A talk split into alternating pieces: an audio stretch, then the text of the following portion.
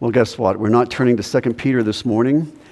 We finished that book last week, and today I'm going to, and throughout the month of uh, May, it'll just be more of a topical approach to uh, our times in, of study on Sunday mornings. Uh, we'll start the book of John, the Gospel of John, beginning in the month of, of June. But this morning, I want you to turn in your Bibles to 2 Corinthians chapter 5. 2 Corinthians chapter 5, it was read for you earlier, the passage that we will be considering this morning. I thought this was a great text to prepare our hearts for the communion table and just be reminded of probably the most important doctrine in the Bible. Uh, this is a incredible passage and one commentator said this is probably in the book of Corinthians, at least, Second Corinthians, probably the most doctrinal section of the, that particular letter. Second Corinthians chapter 5, verses 18 through 21 will be the focus of what I want to speak about. You notice in uh, this, these uh, five verses or four verses, um, two things, two major things are being taught. One is that God has reconciled us to himself. You see that in verse 18. God has brought enemies together, God has reconciled us to himself. And the second point that you will see in this section is we are now given the duty to be ministers of reconciliation. We have been given, given the word of reconciliation, verse 19. We are ambassadors for Christ, we see in verse 20. So, those are two main points of this section. I just want to talk briefly about that as an overview, and then we'll go into the verses specifically in, uh, in just a few moments. But let me just say something about this to start out with. From previous studies that we have done in the book of Romans, Romans chapter 1 and 2 specifically, you will know that in the heart of every person in every culture, there is an awareness and knowledge of God may not be the God of the Bible, but there is a knowledge of God in every person on the planet. We see that he sees in creation the evidence of it. He sees in conscience the law written in his heart. That's Romans chapter 2. Everybody Everybody on the planet is like that. And the second thing we can say from Romans is everybody on the planet who knows about God, a God, believes that there's something wrong between them and that God. There's something amiss in my relationship to that God. Everybody knows that. Reason I can say that is look at the world. Look at all the religions in the world. Attempts by man to somehow appease that God or their God. Seeking to do something to be on good terms with their God. And that's why you have so many religions, because that's what religion is. And I want to somehow make amends for my perceived, whatever they are, sins. And so you look at the requirements that so many different religions tell you to do to appease your God. You have people who will pr- say prayer and fasting and penance, and make a pilgrimage self flagellation to beat your body, uh, or make some kind of sacrifice, give some kind of offering to appease your God because you have this innate thing, a sense in you that you have violated that God's standards and you are separated from Him and you face some kind of punishment unless you do that. That's everybody. Now, we have Romans 1 telling us people suppress the truth, yes. But man is born with these two things that hold them accountable creation and conscience. You can see those things. But the Bible makes it clear that this is a true, true way of thinking. It's a true way to think like this because there is a rift between God and man. There is a huge chasm that exists between God and man. And somehow you have to bridge that chasm, get over it. because there's this separation between God and man. When Satan got kicked out of heaven and convinced the human race to join him, war began.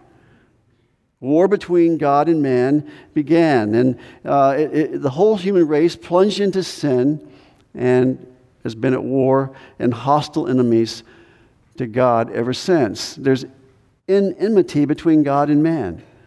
That's our natural state. It's our natural state. And we're thus banished to hell for all eternity, the Bible says, because we are enemies of God. And if we're left to ourselves, we'd be perfectly fine in that condition. And there's nothing we can do to somehow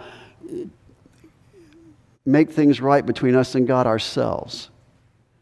Here's a verse in Romans chapter 8, verse 7. Because the mind set on the flesh is hostile toward God, for it does not subject itself to the law of God, for it is not even able to do so. People might invent gods that they like, they might uh, invent gods that accommodate their lifestyle, but the God of the Bible, they hate. And they hate his law. And they hate him and they're at war with him and they're hostile towards him and they're not even able to improve the relationship if they wanted to. There's nothing man can do to cross that bridge of that chasm that separates him from God. Nothing. Absolutely nothing. He's not even able to do so. And so we understand that we have this problem and we misunderstand if we think we can do something to fix the problem. And a lot of people think they can somehow appease God, their God, or the God, or God, and, uh, and fix the problem. Their achievements can do it, their human efforts can do it, but the Bible is clear. There's nothing for man that man can do. And these verses tell us that God did something. God did something. He reconciled himself. He reconciled himself to us. It, the work has been done. And God is the one that did that, and He did that through the person and work of Christ. He's the one that bridged that great chasm of separation, and He did it through Christ. And He sent His Son so who would ever repent and receive Christ can be reconciled to God. See, you're an enemy of God and you need to be reconciled to God. You come into this world as an enemy and He has done something that you might be reconciled to Him. Christ is the one that appeased the anger of a holy God for you. You can't do it. You can't burn enough candles. You can't pray enough prayers. You can't give enough money. You can't, you can't beat yourself up. You can't make, make pilgrimages and think you're going to somehow appease God. God has done that work for us in Christ. That is the main message of this passage, main message of the Bible. And so he extends an invitation of peace peace with God, not peaceful, tranquil feelings, but to be at peace with Him. He extends that invitation to everyone on the planet. Be reconciled to God. God says, I've reconciled you to me in Christ. The second point, and I'm giving an overview of these verses I'm considering this morning, but the second major point of these, as I said earlier, is that who is going to tell people who is going to tell people about this? Who is going to tell people that God has made reconciliation possible? And that's what you see here in these verses as well. We have been called to, we have been given this ministry of reconciliation. We have been given the word of reconciliation. We are ambassadors for Christ. Turn with me to Romans 10. Hold your hand here in 2 Corinthians and turn over to Romans chapter 10. I took you to this a few weeks ago, and I just want to remind you of this. Uh, who, who can tell, who is going to tell people, or excuse me, How are people going to know what Christ has done and that they can have can be rescued from, from death and hell? Who, who how can that how can people find out this? In Romans 10, just as by way of reminder, says this, verses 9 and start with verse 9, if you confess with your mouth Jesus as Lord and believe in your heart that God raised him from the dead, you will be saved. For with the heart a person believes, resulting in righteousness, and with the mouth he confesses, resulting in salvation. So then Paul poses the question how will they call on him? Verse 11 For the scripture says, Whoever believes in him will not be disappointed. Uh, for there is no distinction between Jew and Greek, for the same Lord is Lord of all. Uh, verse 13, for whoever will call on the name of the Lord will be saved. How then will they call on him in whom they have not believed? How will they believe in him whom they have not heard? And how will they hear without a preacher? Then, verse 15, how will they preach unless they are sent? How beautiful are the feet of those who bring good news, excuse me, who bring the message of good news or bring, uh, or bring good news of good things.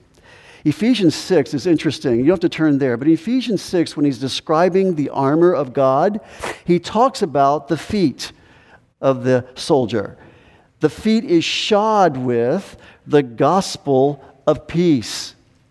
We are to be those who take the gospel, the gospel of peace, Great analogy. Our feet are to run out into the world and to proclaim, proclaim the gospel of peace. That's reconciliation.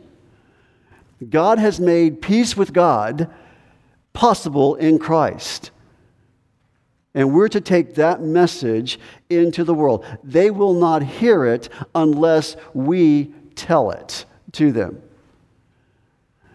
And that's why we've been given this duty in these verses to be ambassadors for Christ. So that is the main point of these verses. God has reconciled us to himself, and he's given us the ministry of reconciliation. And the word reconciled, go back to 2 Corinthians 5, is used five times in 18 through 21 of 2 Corinthians 5. Notice with me how Paul explains this beginning in verse 18 with this announcement. The announcement that he makes is this Now all things are from God, who reconciled us to himself through Christ and gave us the ministry of reconciliation. All things refers back to verse 17, where new creatures, uh, anybody who's in Christ Jesus is a new creation, talking about uh, the things that came, came from God. All things are from God. He is the source of all things. Uh, transformation comes from God, verse 17. He's saying all this is from God. He's the source of everything.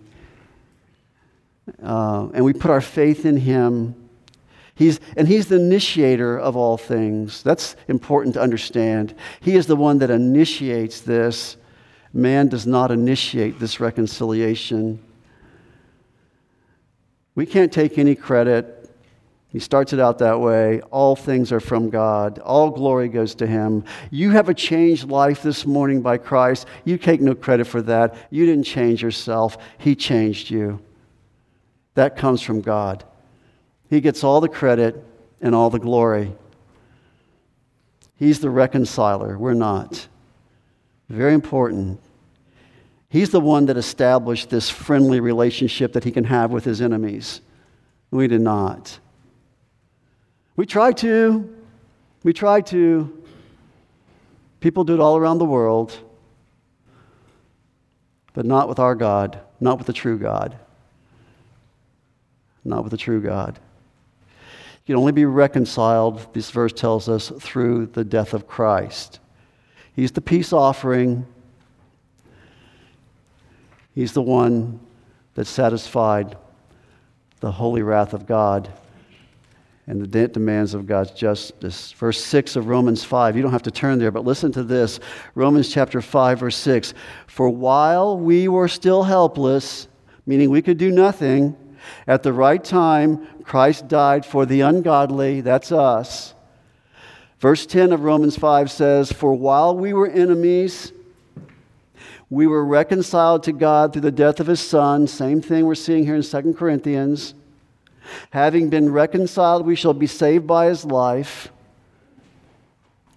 And not only this, but we also exult in God through our Lord Jesus Christ, through whom we have received the reconciliation. Turn to Colossians for a moment. Colossians chapter 1. In Colossians chapter 1, verse 19, for it was the Father's good pleasure Colossians 1, verse 19 For it was the Father's good pleasure for all the fullness to dwell in him, and through him, notice, to reconcile all things to himself, having, notice, made peace through the blood of the cross. Through him, I say, whether things on earth or things in heaven. And although you were formerly alienated and hostile in mind, engaged in evil deeds, yet he has now reconciled you in his fleshly body through death in order to present you before him holy and blameless and beyond reproach. Same message. Message of reconciliation all over the Bible, all over the writings of Paul, especially. What's interesting to me, folks, is when there's a conflict between two people, you usually expect the one who did the offending to go and make things right, right? That is not what's happening here. The one who's been offended is coming to make things right. This is totally backwards. Totally backwards to our thinking. We would do nothing. We could do nothing. But here, the one who's been offended makes things right. There's no other God in any other system that does this. Understand that. There is no false, no God, no false God of the world religions that acts this way. Those gods simply make demands. Those gods simply uh, burden people. Those gods are not viewed as benevolent gods at all. Not gracious gods, not loving gods in any way. They're not that way. Only Christianity has a God like this, is my point. This is unique to Christianity. That we have a God who took the initiative to reconcile us to himself, and he's the one that's been offended. It's very important. Very important.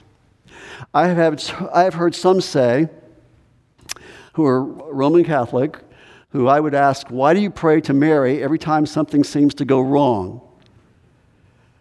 And I'm not saying this is true of every Roman Catholic, but it seems to be in the ones I've talked to. Mary is prayed to an awful lot when things go wrong.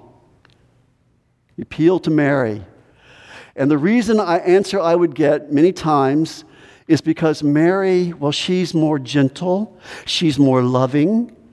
If you want to get to her son, the best way to do that is to go through the mother. God's the kind of the bad guy. Jesus is a little better, but then you've got Mary, and you can just go to Mary because she's easier to talk to. Folks, I just say this Mary has never heard anybody's prayer. Do you understand that? Mary has heard nobody's prayer ever. Our God is a God of love. Yes, He is a God of wrath and justice. He is a God who's been offended, but yet He is a God who loved, so loves us that He initiates reconciliation. He does what you cannot do for yourself. He does what you would never want to do for yourself, and that is He reconciles you to Himself. Get that down. This is Christianity 101. This is what Christianity is when the rest of the world is not. Our God is a benevolent, loving God. Justice and wrath, yes. But He's also a God of mercy and grace. And He's shown that by reconciliation. He's, he's, He's just turned the normal order upside down. Notice in verse 19 how Paul expands on this, namely, that God was in Christ reconciling the world to himself. Don't misunderstand the whole world is saved by what I just read. Do you understand that? Universalists like to use this verse. It's not what it's saying.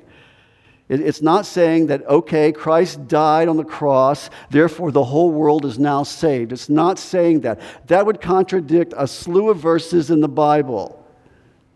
That is not true. That's a heretical belief. Everybody is not going to heaven. That's not what that verse is teaching. That verse is not saying God has not counted all the sin, it has withheld counting all the sins from all the people in the world. That's not true. He's talking about the sphere of mankind. He's talking about the message of reconciliation is for the whole world. It's not just for Jews only. It's a message that goes out to everyone. Important message as we're moving through the revelation of the New Testament. And it becomes evident that the message is going to Gentiles as well. This was an important issue in the early church. Paul says in Ephesians 2 Christ has torn down that wall of separation between Jew and Gentile. This is a message for everyone in the whole world. He came to reconcile not just the Jews, a lot of people thought that. A lot of people thought that. But now he's Gentiles are included in that, and you and I need to be very thankful for that. I heard one guy say it this way everybody is now savable. You follow me? Everybody's savable now. I have a message to preach to everybody. You're savable. Doesn't mean you are, but you could be by faith and repentance in what Christ has done. Very important distinction. That word not counting, Jesus could have done two things. Jesus could have, he could have counted or he could have counsel, canceled them. He could have counted my sins against me or he could have canceled them. And that's what he did. His death, by, message, by reconciliation, no longer counts my sins or holds my sins against me or against you as a Christian. It's based on imputation. Understand imputation. Imputation is a, um, a, word, a word of finance. In the financial world, it means to credit to somebody's account. You've heard us use this word many times. The doctrine of, uh, of imputation, transferring or s- something to somebody else's account. Go down to verse 21. You'll see it there. He made him who knew no sin. Are, you in 2 Corinthians 5 or if I ever get you out of Colossians? All right, 2 Corinthians chapter 5. He made him who knew no sin to be sin on our behalf. You got, you got 15 Greek words in this whole verse, and yet this is the basis of reconciliation right here. This is the basis of it. This is how God can justify, uh, can justly uh, reconcile to himself guilty sinners. He's a holy God. How can you reconcile guilty sinners to yourself? This tells you how he can do that. Because he made him who was sinless to be sin on our behalf. And you have to be careful here too, because we're not saying that Jesus became a sinner. When he was on the cross, does not mean, when this, this verse does not mean Jesus became a sinner. He never was a sinner. Uh, we're told in Hebrews 4:15 that he was our uh, high priest and he was without sin. We're told in 1 Peter 2:2 he committed no sin. We're told in 1 John 3:5 in him was no sin. Pilate said, "I find no fault in this man." Uh, the thief on the cross said, "He's innocent. We're, I'm guilty." The Roman centurion at the cross said, "This was truly an innocent man." Hey, listen, there was no sin in Jesus. So when I say that he who knew no sin to be sin on our behalf. I'm not saying he became a sinner. What I am saying is this on the cross, God treated Jesus like a sinner. That's what it means. He treated Christ like he was a sinner. And he poured out wrath on him because the wages of sin is death. And he poured that out on Christ in our place. That's what that means. He treated him like a sinner. No more than if you brought a lamb in here and said, This lamb is going to be sacrificed for my sins. It, the lamb is not the sinner. He's going to be treated like one. So he treated him like he committed all our sin. Just think of all your sin just this week. Multiply that times a year, and then how many old, you are, and oh my gosh, and how many of us in this room, and how many of us are on this planet. I mean, really, all the sins of all the world. Go to Isaiah 53. Isaiah 53. Verse 4 of Isaiah 53. It's somewhere after Psalms and some place time before you get to Jeremiah. Isaiah 53. You need to know these verses and maybe even memorize some of them if you haven't. They're great verses when you're sharing with people to have these verses especially in mind. This great description of what I mean by substitution. Took my sin on himself. Surely our griefs, he, verse 4, surely our griefs he himself bore, and our sorrows he carried. Yet we ourselves esteemed him stricken, smitten of God, and afflicted. God did this to him. God did this to him. Not Romans, yeah, were instruments, and, and Jewish leaders, yeah, they were instruments in God's hand, but God did this to Jesus so that he could be our substitute and die in our place. Look at verse 5. But he was pierced through, notice, for our transgressions. Substitutionary language here. Our transgressions. Crushed for our iniquities. The chastening for our well being fell on him, and by his scourging we are healed.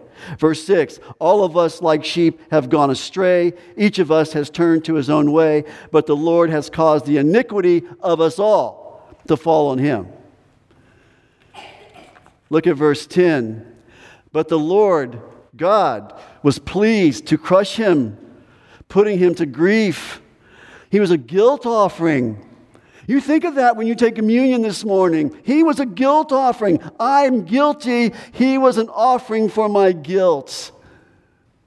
Verse 11, as a result of the anguish of his soul, he will see it and be, and be satisfied. By his knowledge, the righteous one, my servant, notice, will justify the many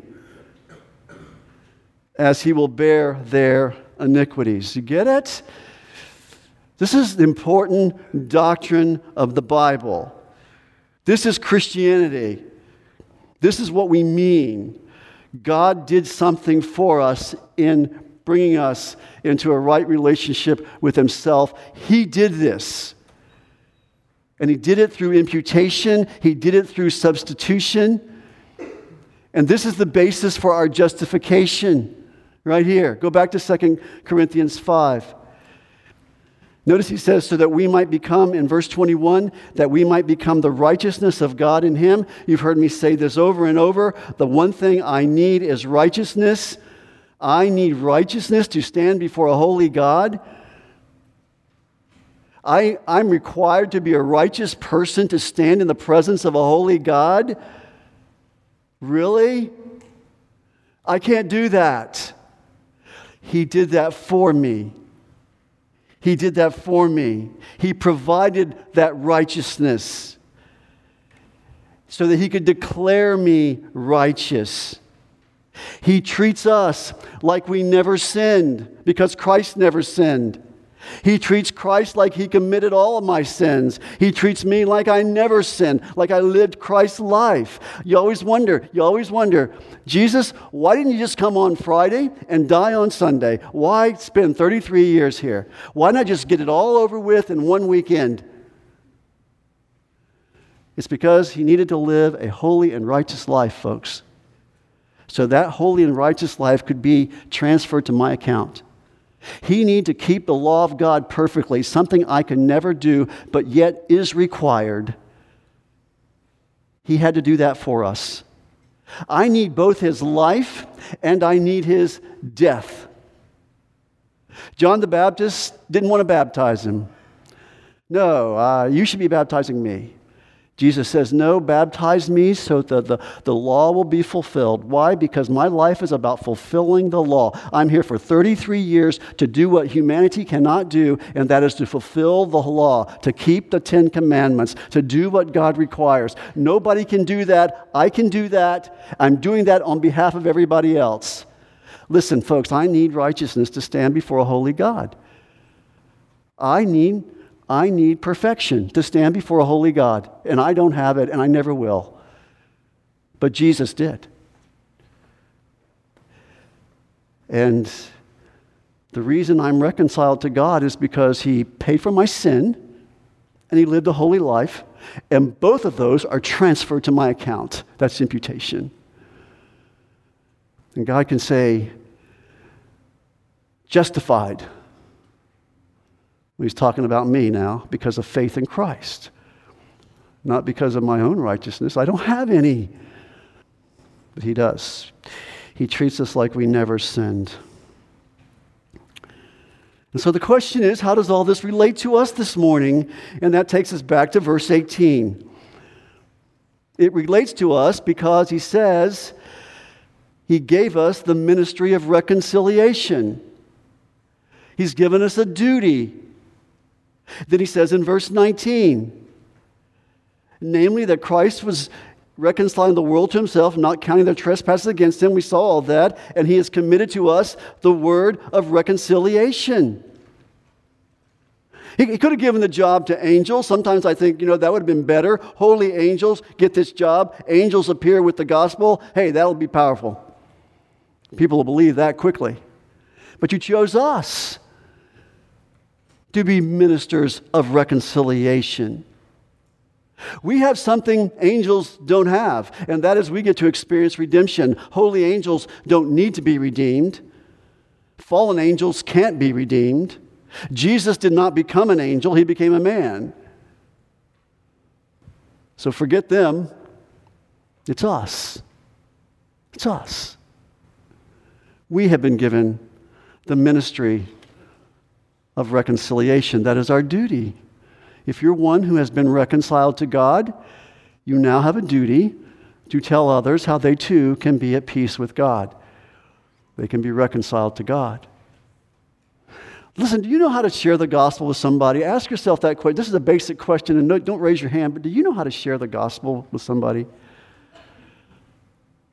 I, I know you hear us say it all the time, I know you're exposed to it all the time, but could you really sit down and articulate it to somebody? You need to practice this. You need to know how to say it to somebody. You need to know how to articulate it. Get you a tract and read it if you need something to, to use. That's no problem.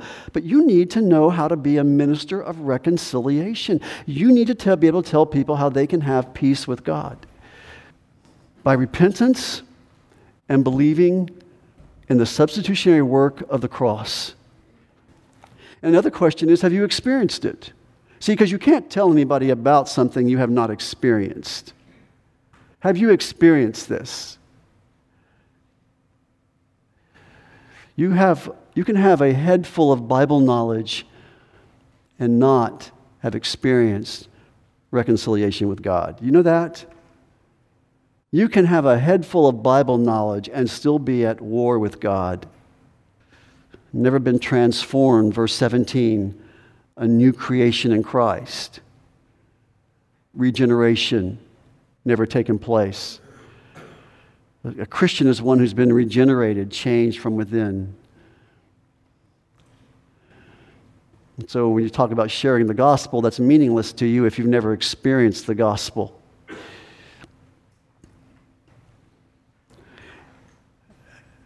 So I say we, we have to get involved in the mission of the church. Notice in verse 20 the mission of the church. Therefore, we are ambassadors for Christ. This is a great word. We're ambassadors for Christ, as though God were making an appeal notice through us. We beg you on behalf of Christ, be reconciled to God. So he's taken this to the next level. You are ministers of reconciliation, you have the word of reconciliation, you're an ambassador for Christ. Ambassador is somebody that goes to a foreign land and represents a king in another country. He goes to an alien environment and he represents the demands and requirements and the viewpoints of someone, of, his, of, of a king or leaders in another land. And that's what we are in a sense. We're in a foreign land. We're in an alien land in, in one sense. We're aliens in this world. Our citizenship is in heaven. And we represent our king. We are the ones who uh, speak for him so, all of you are ambassadors. His question is are you a good ambassador or not? If you're a Christian, you're an ambassador. He's given you that duty. He, it, no matter what your profession may be, what kind of job you may have, you're an ambassador if you have been reconciled to God. And, and you know, the future of that nation that that guy's an ambassador for depends on how well he represents his nation. And we want to represent Christ well. We want to speak true things about Christ. We don't want to express our own opinion. We want to express His thoughts, His mind, His words. We don't want to just express our own, what we think is right. We want to speak His words. So the question is are you a good one or are you a bad one? Are you a good ambassador or are you a bad ambassador? Because we're all ambassadors. Because they'll watch you. People watch you, and you're giving them an impression of Christ. You are giving people an impression of Christ. And uh, just ask yourself, what kind of impression am I giving of Christ? We've all been given the word of reconciliation. We are all ambassadors. And so you see in the rest of that verse, as though God were making an appeal through us, God is personally pleading with people through us, begging men and women to be reconciled.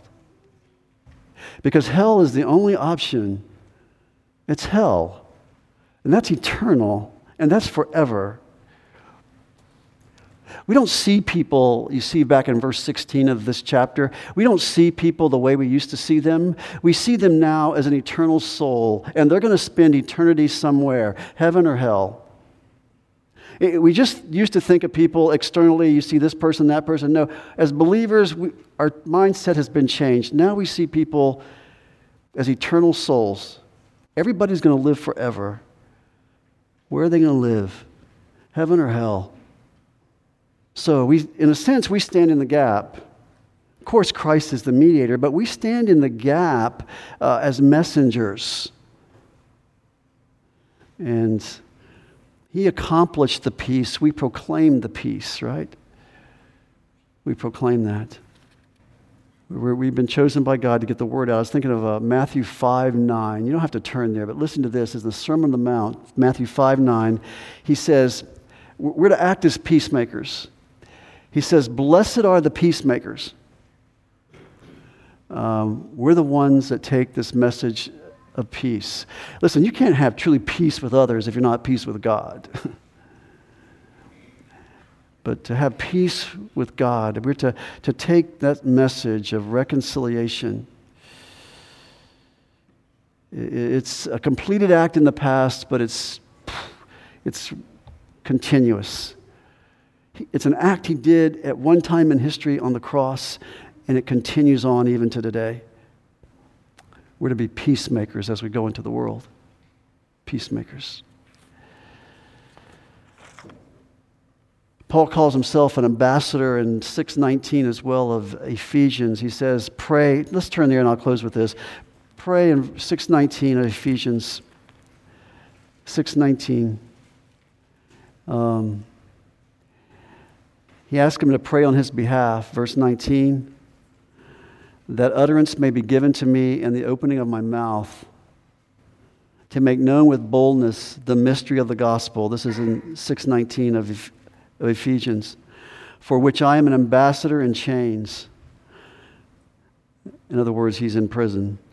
That in proclaiming it I may speak, notice, boldly as I ought to speak. That ought to be our prayer, right? Help me speak boldly, God. Use me as your ambassador today and help me speak boldly. Turn over to Colossians chapter 4, next book over. Or no, excuse me, Philippians, then Colossians. Colossians chapter 4. He says in verse 2 Devote yourselves to prayer, keeping alert. Colossians 4 2. Keeping alert in it with an attitude of thanksgiving, praying at the same time for us as well. Notice, that God will open us to us a door for the word so that we may speak forth the mystery of Christ, for which I have also been in prison. Notice this, that I may make it clear in the way I ought to speak. God, give me boldness to speak. God, open doors of opportunity for me to speak. And God, help me make it clear when I do speak. I mean, that should be our prayer. That's what an ambassador wants to do. I want to rightly represent Christ. I really I want to rightly be a minister of reconciliation, telling people how this, they can be at peace with God. If you're here this morning and you're not at peace with God and you've not been reconciled to God, our invitation to you is put your faith in Christ. There's no other way to be at peace with God. Trust in Him. Trust in that substitutionary work of the cross and what we celebrate the communion table this morning, reminding us of that, that He did it all for us. I can't do anything. He did it for us. And then let's commit ourselves as a church to be ambassadors for Christ. And even the hostility of this culture, to be ambassadors for Christ. Father, thank you for this time. Thank you for this opportunity to gather around this table this morning. We just praise you for what it teaches us and reminds us of. And we just thank you for the work of reconciliation for us. We praise you in Jesus' name. Amen.